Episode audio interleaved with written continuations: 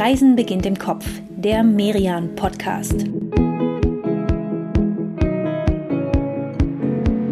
Herzlich willkommen, liebe Hörerinnen und Hörer, bei Reisen beginnt im Kopf, dem Podcast von Merian. Und heute reisen wir mit euch in das zweitgrößte Land der Welt, nach Kanada. Und dafür haben wir eine gute halbe Stunde Zeit. Na toll. Also Katrin, ich beantrage einfach vom Start weg eine Verlängerung.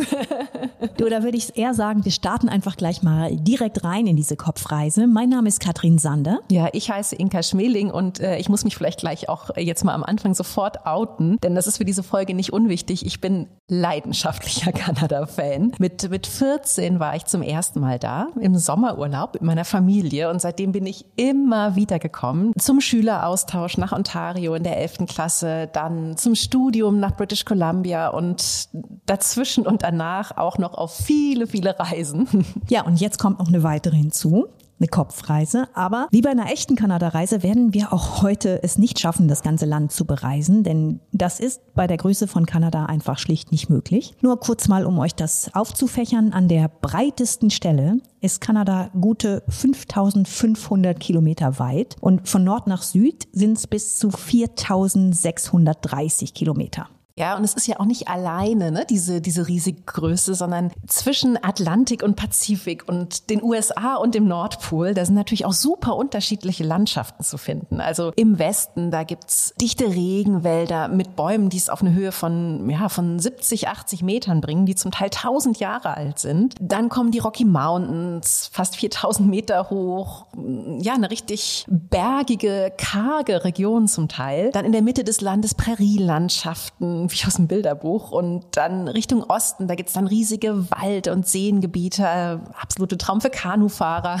Naja, und dann ist da auch noch dieses raue Atlantik-Kanada und im Norden eben Regionen, wo das Eis gar nicht schmilzt. Also Kanada ist zwar ein Land, aber es besteht tatsächlich aus vielen sehr verschiedenen Regionen. Politisch gesehen sind das 13 Provinzen und Territorien. Und der Unterschied zwischen Provinzen und Territorien, das ist vor allem eben auch ein politischer, denn die Provinzen, die gibt's schon vergleichsweise lange. Die hat man festgelegt, als Kanada vor rund 150 Jahren gegründet wurde, also 150 Jahre gerade mal, 1867, wirklich nicht lange her. Und diese Provinzen sind politisch relativ selbstständig, im Gegensatz zu den drei Territorien. Die liegen alle im Norden von Kanada und waren damals bei der Gründung des Landes schlicht noch gar nicht erschlossen. Ja, also wir werden euch auf jeden Fall diesmal auf merian.de eine extra lange Travellist aufschreiben, liebe Hörerinnen und Hörer. Und da könnt ihr dann wirklich nochmal zu jeder Provinz, zu jedem Territorium nochmal ganz in Ruhe weiterführende Informationen nachlesen ne, und euch da auch wirklich eure persönliche Kanada-Reise zusammenstellen. Wir selbst, wir picken uns jetzt für diese Kopfreise mal drei Stationen raus, die, ja, die, die jeweils auf ihre Art recht typisch sind für das Land, wo wir Dinge erleben, die, ja, die man so eigentlich nur hier in Kanada erlebt.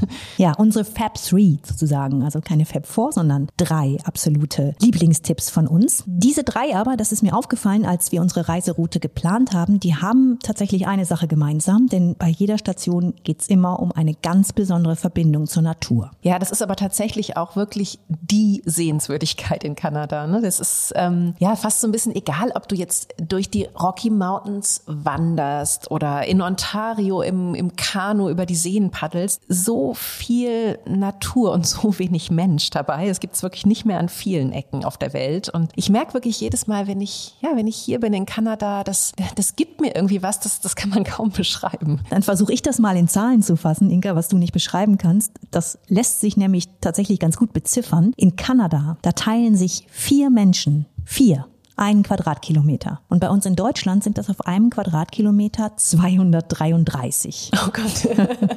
Also wenn man das hört, da kriegt man fast Platzangst hier in Deutschland. Aber tatsächlich, äh, ja, dieser, dieser Platz, den man in Kanada hat, der, ja, der macht auch irgendwie was mit dir. Ne? Du bist selbst von den großen Städten aus wirklich ziemlich schnell so in der Natur, dass du kein Auto mehr hörst, kein Flugzeug, also wirklich nichts mehr von der Zivilisation, sondern wirklich nur noch die Natur. Und das ist wirklich so ein so ein ganz besonderes Gefühl. Ne? Und ja, weil es mir ja schwerfällt, das zu beschreiben, beam ich uns jetzt einfach mal mit diesem Sound hier direkt nach Kanada und in, in dieses Gefühl. Ein Fluss in den Rocky Mountains liegt vor uns, ringsum schneebedeckte Berge und Wälder. Im Wasser treiben ein paar Baumstämme. Ja, und sagen wir noch am gegenüberliegenden Ufer, da steht ein Grizzly, aber ganz weit entfernt. Der kommt also nicht zu uns rüber. Nein. Und dann landet natürlich noch ein Weißkopfadler in einer Tannenspitze. Und schon geht der Puls ganz anders. Man hat ein Gefühl von Weite, erlebt diese Szenerie.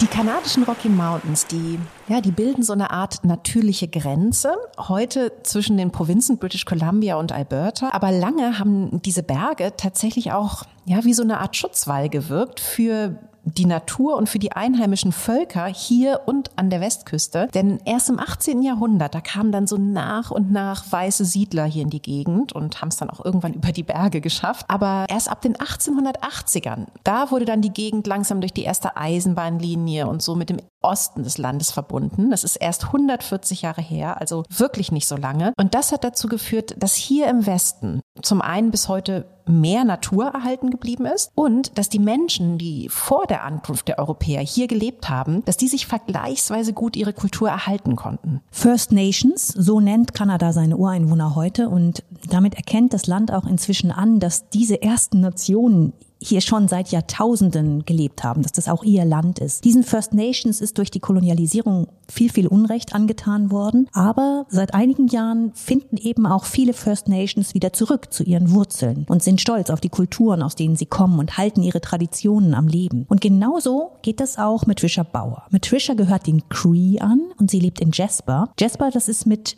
nicht mal so 5000 Einwohnern, eher ein kleiner Ort in Alberta. Ja, klein, aber tatsächlich sehr, sehr bekannt, denn es ist eigentlich so der Ausgangspunkt, wenn man die Rocky Mountains erkunden möchte. Jasper liegt selbst schon auf über 1000 Metern. Man ist ja also wirklich direkt mittendrin in den Bergen und man ist so quasi umringt, umzingelt von Naturschutzgebieten. Eine Stunde südlich von hier mit dem Auto zum Beispiel, da liegt der berühmte Columbia Gletscher. Den kann man in Teilen auch begehen. Es gibt da so eine Aussichtsplattform mit Glasboden. Ja, und von der schaut man dann dann runter, 300 Meter tief ins Tal, also nicht nur tolle Natur, sondern auch ganz schön viel Nervenkitzel. Und nachdem man die Natur dann hier eben tagsüber so erkundet hat, kann man sich dann abends mit Patricia Bauer und anderen Menschen um ein Lagerfeuer setzen in Jasper zu so einem Fireside-Chat. Diese Lagerfeuergespräche, die bietet Patricia ganz offiziell an kann man buchen über ihre Website Warrior Women. Den Link, den schreiben wir euch natürlich auch in unsere extra lange Travel List auf merian.de. Ja, und das ist nicht nur warm und gemütlich an so einem Feuer. Man muss auch dazu sagen, dass bei den First Nations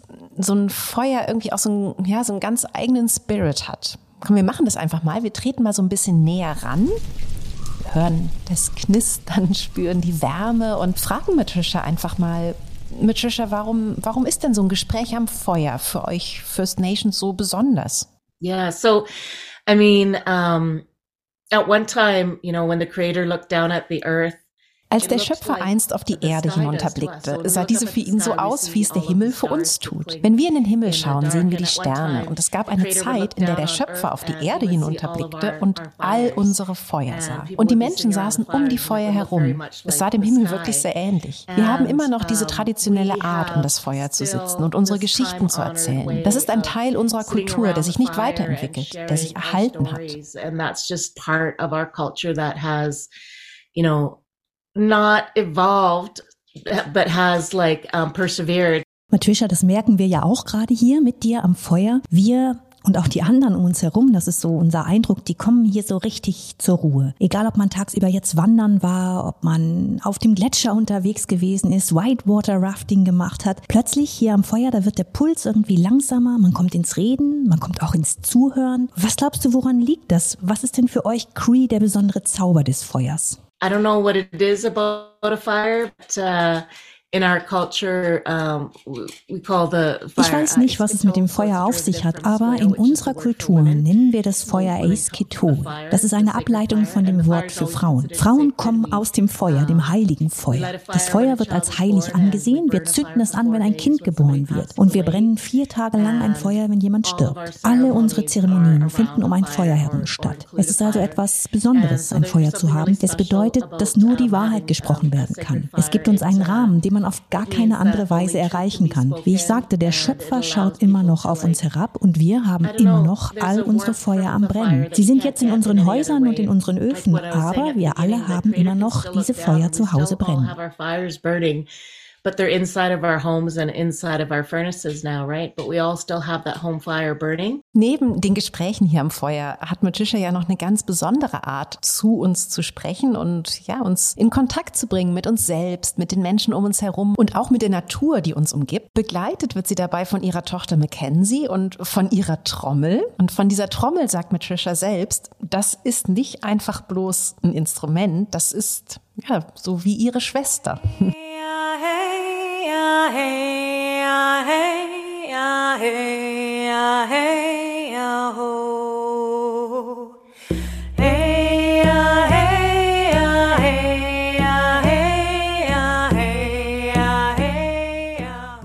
Matrisha, deine Stimme, diese Trommelschläge, das macht was mit einem, das geht einem ziemlich nah. Wieso ist das so? Was, was bewegen diese Trommelschläge in uns? Yeah, so I mean, I think it goes back to when we're in the womb Ich glaube, das geht auf die Zeit im Mutterleib zurück. Wenn wir bei unserer Mutter sind und sich unser Gehör entwickelt, ist das erste Geräusch, das wir hören, der Herzschlag. Aber nicht unser Herzschlag, sondern der unserer Mutter. Die Trommel erinnert uns an diese Zeit. Wenn wir sie spielen, ist es der Herzschlag von Mutter Erde. Sie ist ein Lebewesen und wenn wir glauben, dass die Welt ein Lebewesen ist, dann behandeln wir sie auch anders, weil sie eine Mutter ist. Sie ist dazu da, sich um uns zu kümmern, aber wir müssen uns gleichzeitig auch um sie kümmern.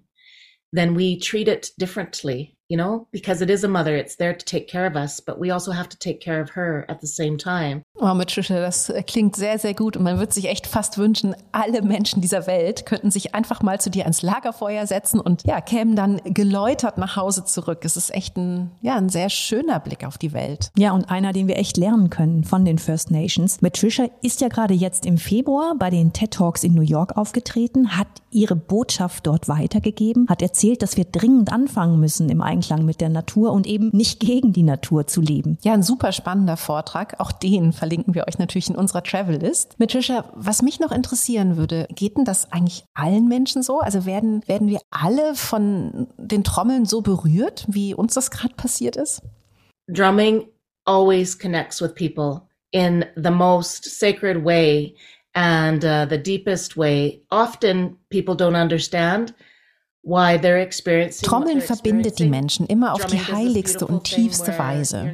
Oft verstehen sie nicht, warum sie das so erleben. Aber Trommeln hat diesen wunderbaren Effekt, dass du nicht darüber nachdenkst, was du morgen oder den Rest des Tages machst. Du bist wirklich ganz in dem Moment. Das ist für viele Menschen überwältigend. Es zentriert uns und bringt uns zurück in unsere Gegenwart. Und ich glaube, das ist etwas, was wir sonst nicht so gut können.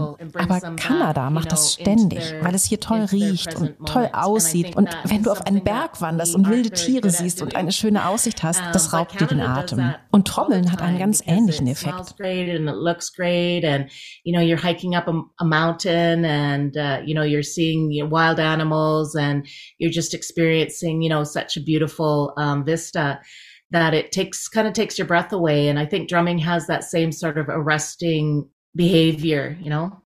Ja, ganz im Moment leben. Nicht immer an morgen denken oder an gestern denken. Da hast du total recht mit Fischer. Das fällt einem hier am Feuer mit dir und in dieser weiten Natur von Kanada wirklich erstaunlich leicht. Vielen, vielen Dank für diese Erfahrung und ja, auf Wiedersehen, liebe mit Fischer.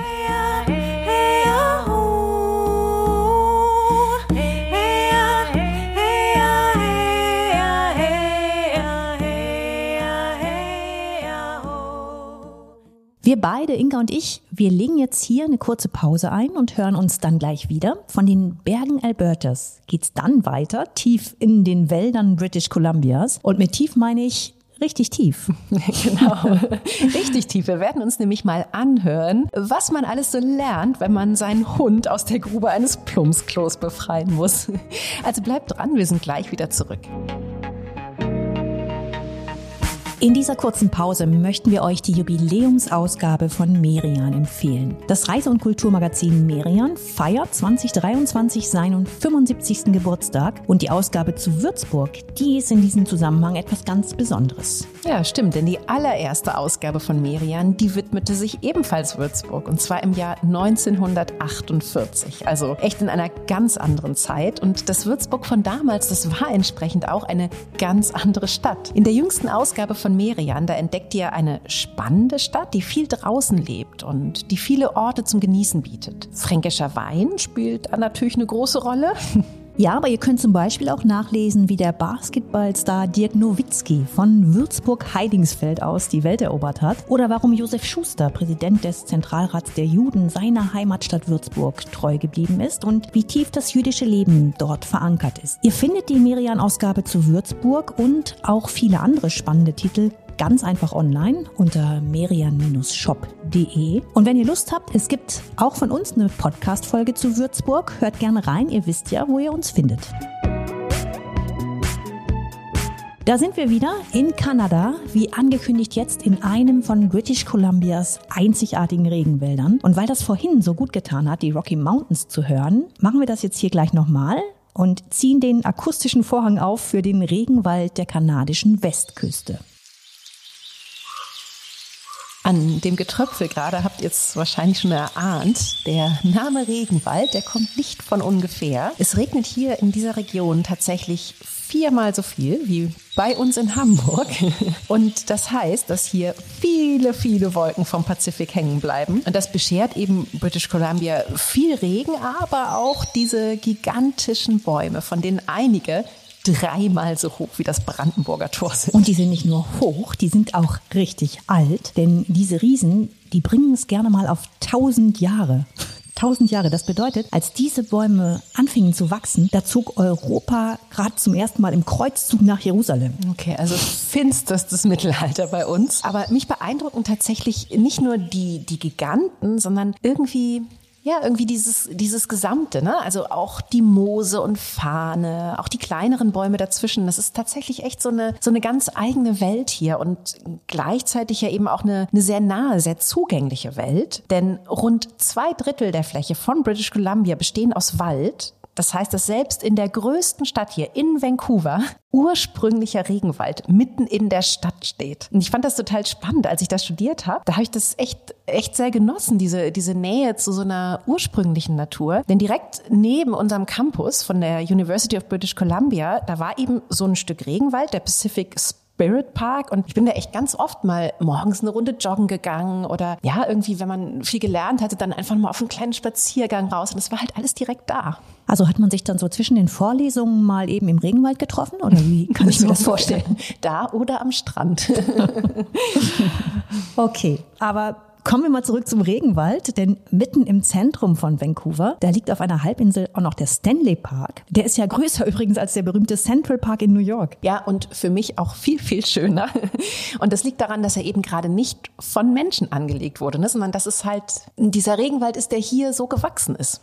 Ja, der sieht tatsächlich ja noch genauso aus, wie diese Halbinsel wohl mal ausgesehen hat, als der britische Captain George Vancouver, der hat dem Ganzen nämlich hier seinen Namen verliehen, und der ging hier 1792 an Land und fand eben diesen Wald, den wir jetzt da im Park noch sehen. Dichter, lebendiger Wald, alte, hohe Bäume, die so typisch sind für den Westen Kanadas. Eine Frau, die bestimmt auch sehr oft im, im Stanley Park und vermutlich noch öfter in dem Wald beim Unicampus in Vancouver anzutreffen ist, das ist Suzanne Simard. Hier arbeitet sie nämlich als Professorin für Forstwissenschaften an der University of British Columbia. Und sie hat ein wirklich sehr lesenswertes Buch geschrieben, das auch ins Deutsche übersetzt wurde. Das heißt Die Weisheit der Wälder. Und mehr noch, Suzanne hat es ja sogar zur Romanfigur gebracht, ne, als, als Forstwissenschaftlerin. Denn der US-Schriftsteller Richard Power, der hat Suzanne als Vorlage genommen für seinen Hauptcharakter in seinem Buch Die Wurzeln des Lebens. Das ist übrigens ein Buch, das mit dem Pulitzerpreis ausgezeichnet wurde. Ja, und bei beiden Buchtiteln, da hört man es ja eigentlich schon, ne? Suzanne Simard, die hat wirklich ihr Leben der Erforschung der Wälder gewidmet. Und zwar ganz konkret der Regenwälder von British Columbia. Und ja, sie hat das eigentlich ist sie da quasi so reingewachsen, kann man sagen. Sie ist nämlich selbst in den Monashi Mountains hier aufgewachsen. Die liegen nicht wie Vancouver direkt an der Pazifikküste, sondern so ein bisschen weiter mehr im Landesinneren, kurz vor den Rocky Mountains. Und Suzanne Simard begleitet uns jetzt netterweise in den Regenwald und erklärt uns auch mal, was diesen Wald hier so besonders macht. Suzanne, wenn wir jetzt hier gemeinsam im Kopf den Regenwald betreten, was siehst du als Forstwissenschaftlerin? Wie würdest du einen solchen Wald beschreiben? Yeah, what I see is a community. Also was ich sehe, ist eine Gemeinschaft. Die Bäume, die Pflanzen, die Tiere, die Pilze, die Bakterien, die Vögel, sie alle bilden eine Gemeinschaft. Zusammen erschaffen sie den Wald. Seit Hunderten, wenn nicht Tausenden von Jahren leben sie hier Seite an Seite. Sie arbeiten zusammen, um Nährstoffe und Wasser auszutauschen, um Kohlenstoff zu binden und im Boden zu speichern. Und ihre Leben sind voneinander abhängig und miteinander verwoben. In einem Wald gibt es keinen Individualismus. Nur durch die Zusammenarbeit entsteht ein Wald. Suzanne, du bist ja quasi aufgewachsen in diesen Regenwäldern und ähm, hast auch eine lange Familiengeschichte quasi damit. Beide deine Großväter waren Holzfäller und zwar zu einer Zeit, als man ja eher noch so einzelne Baumstämme mit Pferden rausgezogen hat und nicht wie heute gleich eine ganze große Fläche Wald rodet. Ihr habt ganze Sommer auf, auf dem selbstgebauten Hausboot deines Großvaters am Maple Lake verbracht, am Rand des Monashi Provincial Parks. Und einmal, da ist was passiert mit dem Beaglehund deines Onkels, mit Jigs. Das hat dich nachhaltig geprägt. Äh, erzähl doch mal, was war das denn? An einem Morgen waren wir auf dem Hausboot. Mein Vater machte Pfannkuchen und meine Mutter tat, was immer sie auch tat. Und plötzlich hörten wir Jigs von tief unten in der Erde heulen. Wir sahen uns alle an und sagten, Jigs ist ins Plumpsklo gefallen. Wir rannten alle dorthin und alle versuchten, Jigs aus dieser tiefen Grube herauszuholen. Für mich war das absolut faszinierend. And for me, it was absolutely fascinating. Was ja schon ein bisschen ungewöhnlich ist, oder, Susanne? Für eine Sechsjährige. Du warst ja damals so alt, ein kleines Mädchen, und der Hund fällt in die Grube unterm Plumpsklo und du hast keine Angst, findest das nicht eklig, sondern bist fasziniert. Ich war ein richtiger Wildfang. Ich liebte es, draußen im Wald zu sein und alles, was mit Erde und Dreck und Graben zu tun hatte. Deshalb war es für mich als sechsjähriges Mädchen auch faszinierend zu sehen, wie die Männer versuchten, Jigs aus der Erde zu holen. Aber es war auch faszinierend, all die Wurzeln und Pflanzen zu sehen und die vielen Farben im Boden. Ich liebe Erde. Ich habe früher ständig Erde und Dreck gegessen. Aber sie in ihrer Tiefe zu sehen, ganz tief unten in zwei Metern Tiefe, all diese verschiedenen Farben zu sehen, wenn man durch das Bodenprofil nach unten geht.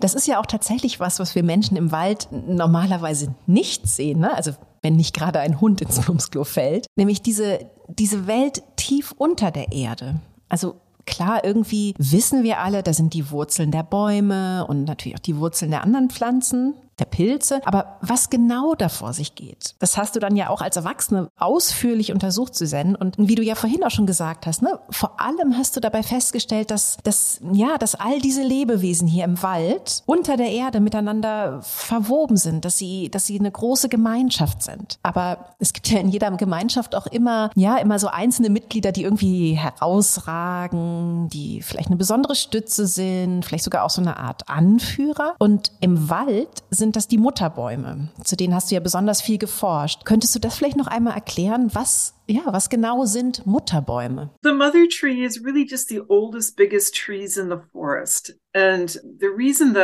Die Mutterbäume sind die ältesten und größten Bäume des Waldes. Der Grund, warum ich angefangen habe, diese Bäume Mutterbäume zu nennen, ist, dass sie etwas ganz Besonderes sind. Das war übrigens schon lange bekannt bei den einheimischen Ureinwohnern. Ich selbst bin durch meine Forschung darauf gestoßen, durch meinen sehr speziellen Blick auf die Pilznetzwerke, die mit diesen Bäumen verbunden sind. In unseren Studien haben meine Studierenden und ich eine Karte dieses Pilznetzwerks erstellt, mit dem die Bäume verbunden sind. Und dabei stellte sich heraus, diese großen alten alten Bäume sind der Eckpfeiler oder der Schlüssel zum Wald. Sie sind das, was alles miteinander verbindet.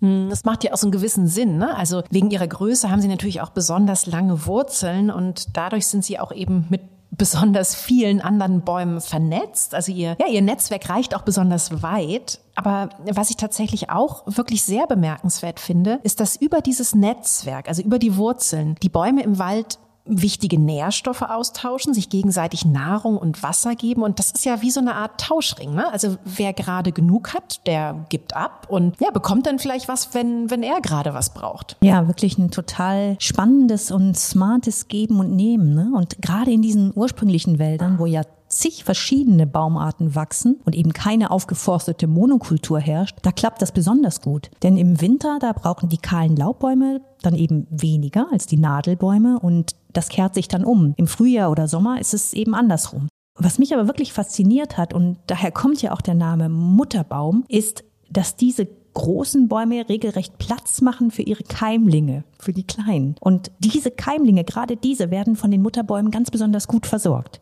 richtige Mamas halt. Ne? Und ja, damit sind sie tatsächlich auch, auch extra wichtig für den Erhalt der Wälder. Vielen Dank, Susanne, für diese Einblicke in den kanadischen Regenwald. Jetzt erschließt sich uns das auch irgendwie alles nochmal viel mehr, ne, wenn wir hier so durchstreifen. Und dabei hoffentlich nicht auf Grizzlies treffen oder auf Schwarzbären, denn davon gibt's in den Wäldern von British Columbia doch sehr viele und wirklich angenehmer als der Grizzly vorhin klingen die auch nicht. Ja, oder auf Wölfe, die leben auch hier. Hm, das klang bei Susanne alles irgendwie viel friedlicher im Wald. Mit den Mutterbäumen, finde ich. Ja, es ist auch tatsächlich recht friedlich. Ne? Also sie kann sehr lustig erzählen, wie, wie immer mal wieder auch irgendwelche Grizzlybären ihre Forschungsarbeiten im Wald gestört haben. Aber normalerweise sind die Bären und Wölfe wirklich sehr zurückhaltend und haben mehr Angst vor uns Menschen als, als wir vor denen. Und es gibt auch noch viel, viel mehr Tiere, die hier leben. Also ich habe in diesen Wäldern hier schon Biber gesehen, Otter, Kolibris. Ja, die klingen toll, ne? So wie so Riesenbrummer mit ihren schnellen Flügeln. Also es ist richtig was los in so einem Regenwald an Kanadas Westküste. Das könnt ihr hier ja hören. Und wir werden euch ein paar besonders schöne und gut erreichbare Wälder auch vor allem in die Travellist auf merian.de schreiben. Und jetzt habe ich, ja, Susanne, eigentlich nur noch eine Frage an dich. Hast du denn noch etwas, das du uns und unseren Hörerinnen und Hörern mit auf den Weg geben möchtest? Also für die Zeit, wenn wir durch einen dieser Wälder dann mal streifen? The forest is about relationships, just like im Wald geht es um Beziehungen, genau wie in unseren menschlichen Gemeinschaften. Unser Glück, unsere Gesundheit hängen davon ab, wie wir mit den Menschen in unserem Umfeld umgehen. So ist es auch im Wald. Es ist eine wechselseitige Beziehung zwischen allen Individuen im Wald. Es gibt viel Geben und Nehmen. Alle Lebewesen sind eng miteinander verwoben, voneinander abhängig. Sie brauchen einander, um einen Wald zu schaffen. Wenn du also in den Wald gehst, denk daran. Denk daran, dass du hier in einer Gemeinschaft mit all diesen Lebewesen Lebewesen stehst und plötzlich Teil dieser Gemeinschaft wirst, wenn du in den Wald gehst. Wenn du den Wald mit Respekt behandelst, kommt das zu dir zurück. Und du wirst Teil des Waldes, wenn du ihn so behandelst und mit ihm eine Beziehung eingehst. You know, you, you will become, you know, part of that forest when you treat it and become reciprocal with it as well. Das, liebe Susanne, behalten wir im Kopf und damit verlassen Inka und ich jetzt die Wälder hier im Westen und reisen gleich nach einer kurzen Pause in eine andere Gegend hier in Kanada, in eine Gegend, die aber nicht weniger grün ist. Es geht nach Ontario, wo es auch viele, viele Wälder gibt ist ja klar, wir sind ja in Kanada. Aber dazu gibt es hier auch sehr, sehr viele Seen, die zum Teil miteinander verbunden sind und damit wirklich der absolute Traum für Kanufahrer. Also bleibt dran, wir hören uns gleich wieder im Kanu in Ontario. In dieser kurzen Pause möchten wir euch die Reihe Merian Scout empfehlen.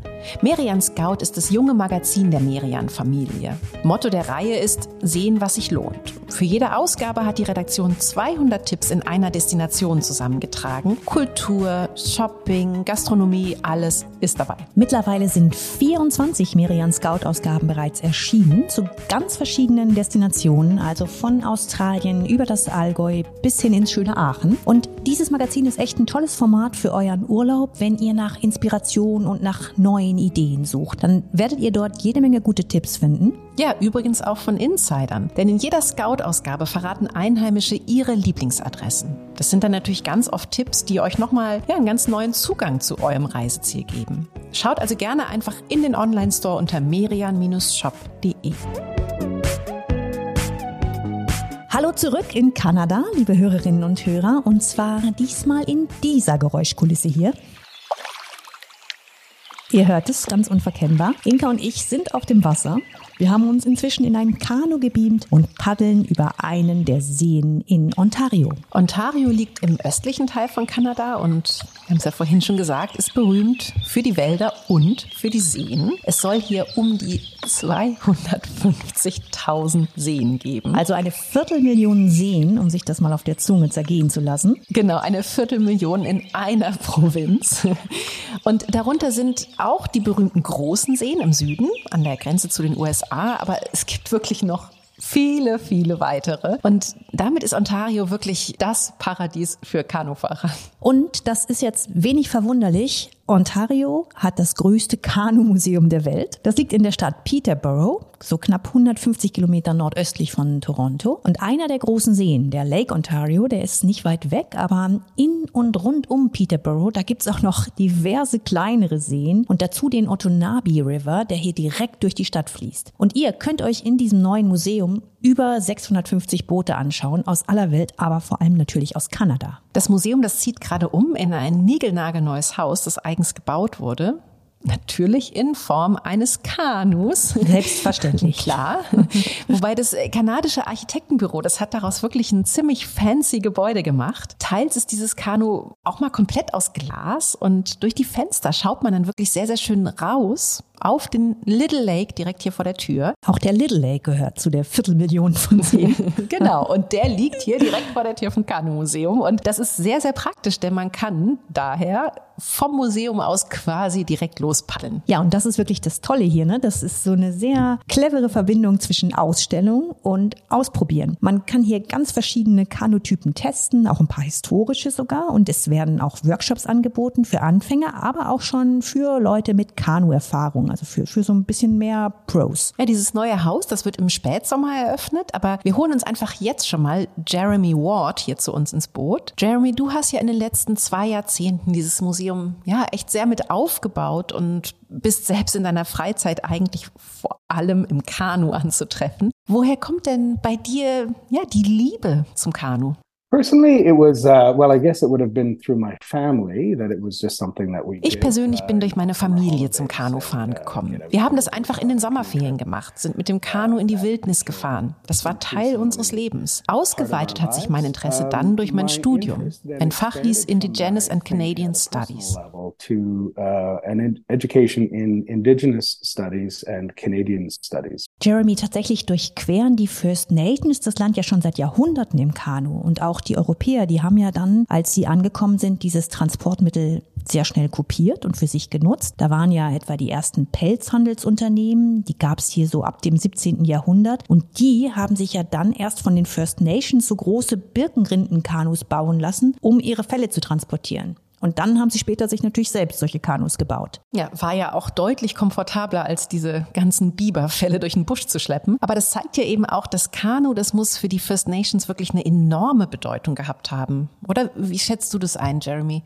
Well, I think uh, profoundly and absolutely fundamentally in, in what's really fascinating. Nun, ich denke, eine absolut grundlegende Bedeutung. Was mich auch fasziniert hat, das war die Erkenntnis, es gab nicht die eine Art von Kanu, sondern viele verschiedene. Wir halten ein Kanu oft für etwas sehr Einfaches, aber für die indigenen Völker in diesem Land war es immer etwas sehr Vielfältiges. Es zeugt auf eine wunderschöne Weise von ihrer Beziehung zu dieser Landschaft, in der ihre Vorfahren seit Jahrtausenden leben. Es ist eine uralte Beziehung und gleichzeitig eine sehr aktuelle. relationship with the environment, the landscape that people have uh, lived here for thousands of years. So it's both ancient and it's very contemporary. Ja, klar, schon aktuell, aber wir heute, wir nutzen das Kanu ja mehr oder weniger nur noch im Freizeitbereich, ne? also zur Entspannung oder auch für so eine, für so eine Abenteuertour. Und das ist ja schon dann nochmal ein ganz schöner Wechsel zu der Bedeutung von früher. Und gerade Ontario kann man schon als absolutes Kanuparadies bezeichnen, sowohl in der Vergangenheit als auch heute, oder, Jeremy? Ontario certainly was. If you look at the landscape here in Ontario, it is so covered by rivers and lakes. In Ontario war das Kanu auf jeden Fall immer schon immens wichtig. Kein Wunder bei dieser Landschaft. Sie ist von Flüssen und Seen durchzogen. Klar, die Seen waren natürlich auch wichtig für Kanuten, aber gerade die Flüsse waren wichtige Reisewege. Es war uraltes Wissen, wie die Wasserwege in der Provinz miteinander verbunden waren. Und so hatte das Kanu lange eine unglaubliche Bedeutung in der Provinz. Und die hat es bis heute für viele viele Menschen ist das eine aufregende Erfahrung. Wer im Kanu unterwegs ist, der verändert die Landschaft nicht. Wir brauchen für unsere Kanus keine Straßen. Wir bewegen uns ganz sachte durch die Landschaft. Und wir bekommen dieses Gefühl von Wildnis, das in diesen Zeiten der rasanten Veränderung so wichtig ist für unseren Geist. Diese Eindrücke von unberührter Natur.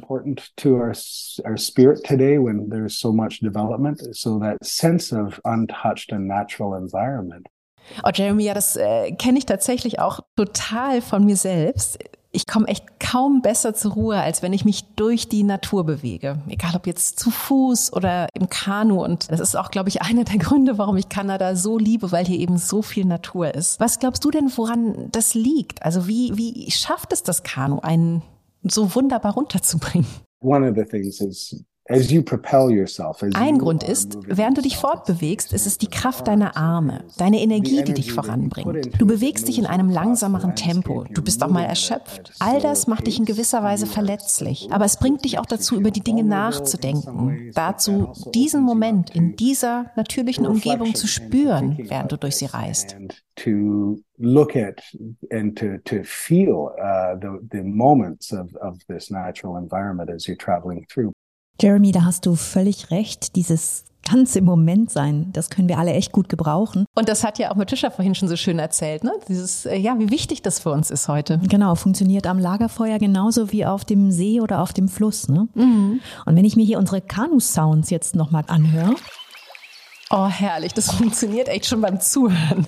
ja, das ist wie eine perfekte Pause vom Alltag. Das tut richtig gut. Jeremy, tja, da bleibt mir eigentlich nur eine Frage. Und zwar, von diesen 250.000 Seen in Ontario, welchen kannst du uns denn da besonders empfehlen zum Kanufahren? There are so many. You don't have to go far. Algonquin Park, which is about es gibt so viele, dass man gar nicht weit fahren muss. Der Algonquin Park etwa liegt nur zweieinhalb Stunden vom internationalen Flughafen in Toronto entfernt und ist der perfekte Ausgangspunkt für alle, die ins Backcountry wollen. Backcountry, so nennen wir es, wenn du mit deinem Kanu bis zum Ende eines Seensystems paddelst und dann alles auf dem Rücken durch die Wildnis trägst bis zu den Seen dahinter.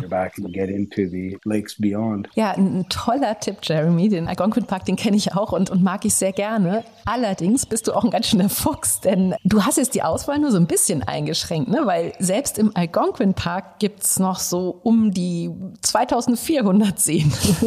Aber wenn wir von der Viertelmillion kommen, Inka, dann hat uns doch Jeremy schon richtig geholfen. das stimmt, aber die, die Wahl ist immer noch, immer noch riesig hier. Ja, liebe Hörerinnen und Hörer, ihr merkt es, wir können es nur immer wieder sagen, die Dimensionen sind hier eben einfach andere im zweitgrößten Land der Welt. Aber genau das macht es ja auch so großartig und das macht ja auch diesen Charme aus, diese Weite, diese Größe eben, diese Natur. Wir konnten mit euch jetzt, wie gesagt, nur eine klitzekleine Auswahl all der Erlebnisse besprechen oder vorstellen, die man hier haben kann. Daher nochmal, schaut gerne auf unsere Travellist auf merian.de. Da haben wir für euch zu allen 13 Provinzen und Territorien nochmal Links und Tipps zusammengestellt und so könnt ihr euch ganz in Ruhe durch Kanada klicken. Wir hören uns dann wieder in 14 Tagen und zwar mit einer Reise nach Irland. Wir hoffen, ihr seid dann wieder mit dabei. Wir freuen uns schon drauf. Bis bald.